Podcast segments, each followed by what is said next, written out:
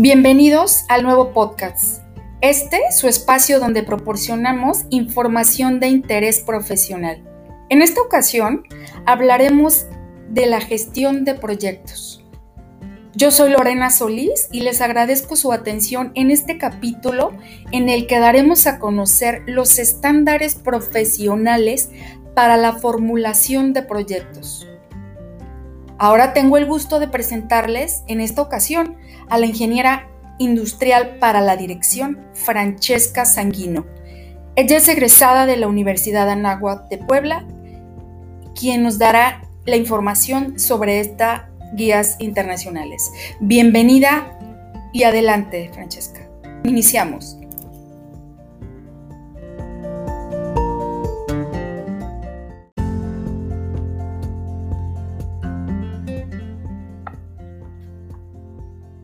Buen día, Lore. Antes que nada, muchas gracias por la invitación a tu podcast. Como bien comentas, vamos a hablar el día de hoy de la gestión de proyectos de control interno basado en el PMI, versión número 6 del PMBOK.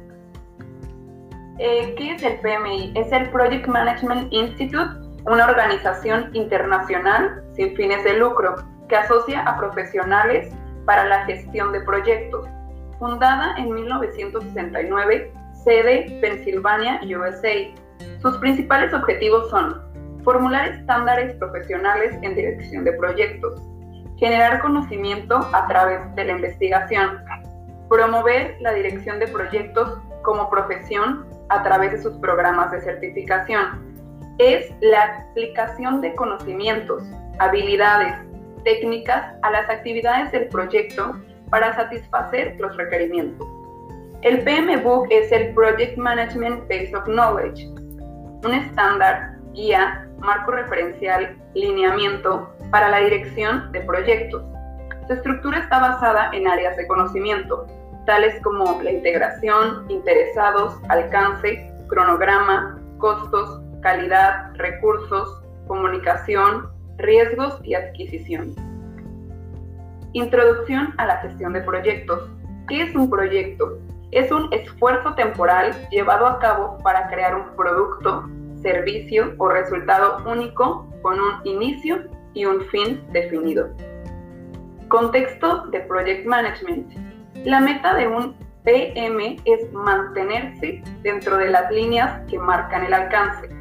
Si una de las líneas se prolongan, seguramente afectará por lo menos a una de las otras líneas. Por supuesto, es más efectivo ver y evitar los problemas antes de que se vuelvan críticos. De esto trata el PM. Un PM profesional minimiza el riesgo de sobrepasar el marco del alcance y error.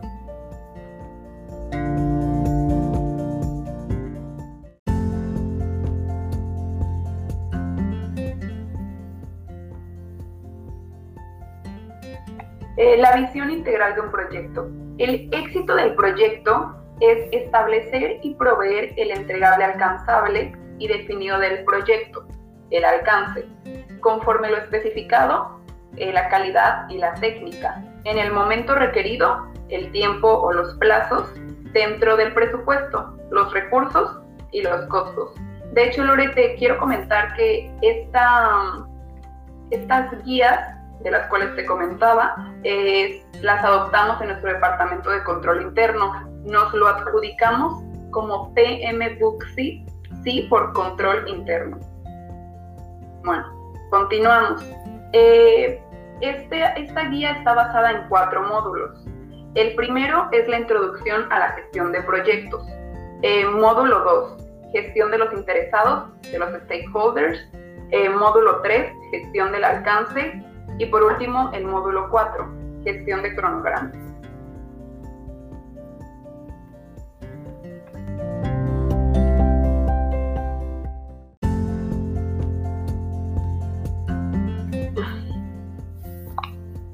Módulo 2, gestión de los stakeholders. Paso 1, identificar a los interesados. Eh, pueden ser individuos, grupos u organizaciones que pueden afectar o verse afectados positiva o negativamente por una decisión, actividad o resultado del proyecto. En este paso es muy importante considerar la matriz poder versus interés-beneficio. En esta podemos ver cuáles de los stakeholders están situados en qué cuadrante, que consta de cuatro cuadrantes, mantener satisfecho, gestionar atentamente, monitorear y el cuadrante mantener informado. Como paso 2 es planificar la estrategia de los interesados. En estas eh, desarrollamos estrategias de gestión apropiadas para involucrar efectivamente a los stakeholders. Como paso 3 tenemos gestionar el involucramiento y atención de los stakeholders, el cual consiste en comunicarse y trabajar en conjunto con los interesados para satisfacer sus necesidades y expectativas.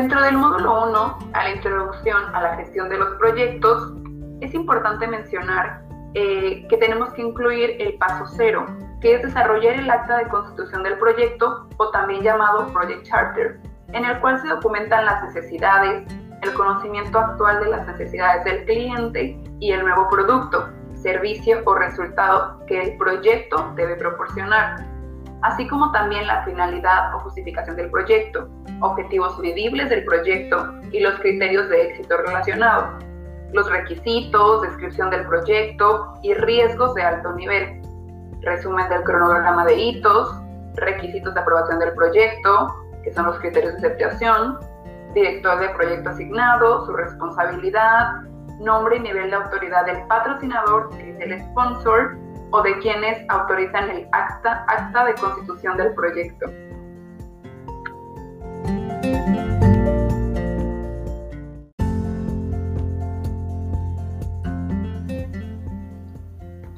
Continuamos con el módulo 3, gestión del alcance.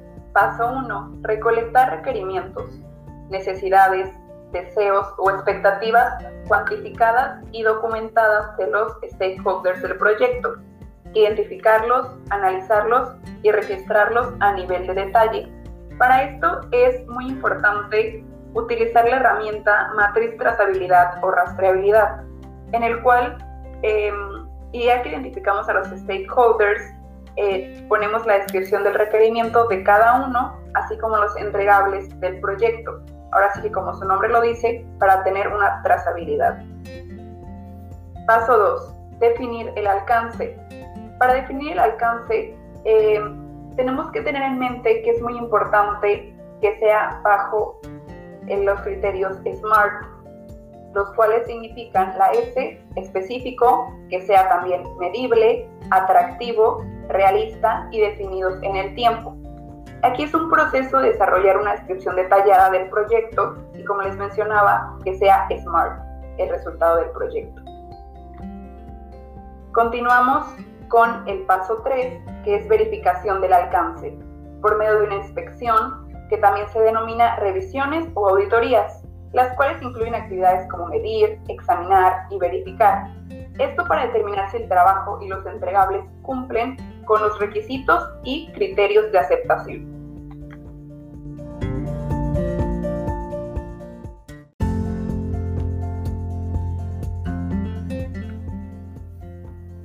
Módulo 4. Gestión de cronograma. Paso 1. Definir las actividades. Aquí se identifican las acciones o tareas específicas a realizar para elaborar los entregables del proyecto. Es muy importante considerar que aquí vamos a tener hitos, el cual es un punto, evento o momento significativo en el cronograma del proyecto, los cuales pueden ser obligatorios u opcionales. Paso 2 definir la secuencia de las actividades. Se identifican y documentan relaciones lógicas entre las actividades. Aquí em, podríamos ayudarnos mucho con este método de diagramación por precedencias, llamado PDM o actividad de nodo, AON, el cual utiliza casillas o rectángulos denominados nodos para representar actividades o tareas que se conectan con flechas que representan dependencias. Tenemos ahora el paso 3, la estimación de duración de las actividades. en el cual se busca información y conocimiento en miembros del equipo u otros expertos externos con experiencia. También por medio de un feedback juntamos a los integrantes del equipo del proyecto para escuchar experiencias. También puede ser con la herramienta denominada lluvia de ideas o brainstorming. Eh, igual en, esta, en este paso es importante mencionar en las lecciones aprendidas, las cuales los miembros del proyecto eh, han tenido experiencias previas y pueden aportar al proyecto.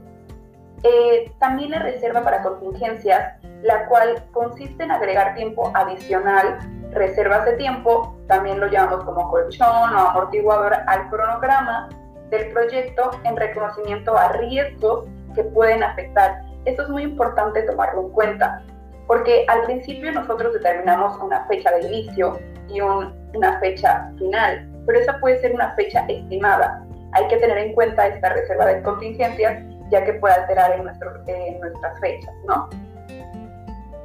paso 4. Optimización del cronograma. Aquí eh, voy a hablar un poco de la ruta crítica, la cual es una serie de actividades que determinan la ruta más larga para terminar el proyecto. Cuando finaliza la última tarea de la ruta crítica, finaliza el proyecto y si alguna de dichas actividades se retrasara un día, el proyecto total se retrasaría. Paso 5. En ejecución. Hay que controlar por medio de reuniones en las cuales se mide, compara, analiza el desempeño del proyecto en la ejecución de su cronograma, nivel de uso de las reservas para contingencia, las variaciones, el nivel en porcentaje completado, duración restante, fechas de inicio y fin reales, lo que les comentaba anteriormente, y en estas revisiones se decide qué acciones correctivas ameritan implementarse. Por último, no menos importante, de hecho considero muy importante este paso, es control y seguimiento. El nivel de madurez del proyecto, el cual se puede medir por medio del porcentaje o la temporalidad, así como también por medio de auditorías recurrentes.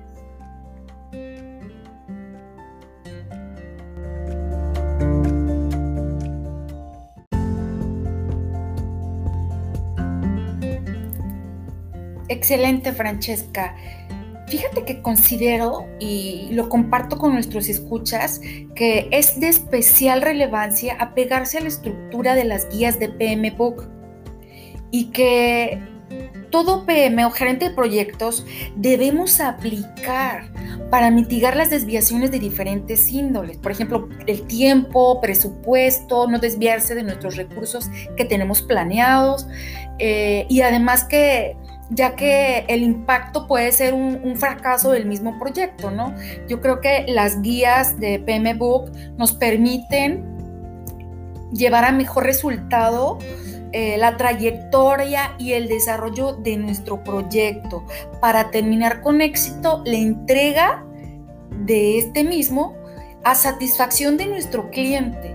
Para mí eso es importantísimo, satisfacción de nuestro cliente porque hemos definido desde un principio el objetivo del proyecto, que es el producto o servicio que espera nuestro cliente interno o nuestro cliente si se dedican exclusivamente a, gestión de proyectos de manera particular, ¿no? O dentro de las empresas. Eh, es importante que, tengamos estas guías para llevar al éxito nuestros proyectos. Eh, entonces, eh, pues estas guías son híbridas eh, las podemos utilizar y aplicar para todo tipo de proyecto, construcción, deportivo, tecnológico, incluso hasta personal. Yo así, así lo visualizo e intento guiarme para cuando tengo algún proyecto personal, tratar de incorporarlo, ¿no? Eh, esto me parece importante resaltarlo con, con nuestros escuchas y agradezco a todos por su atención, por este tiempo prestado a estos temas. Los esperamos en el próximo podcast en el que daremos a conocer y obviamente nos acompañará la ingeniera eh, Francesca, que son las siete cualidades de un PM. Aquí los esperamos muy pronto. Hasta luego.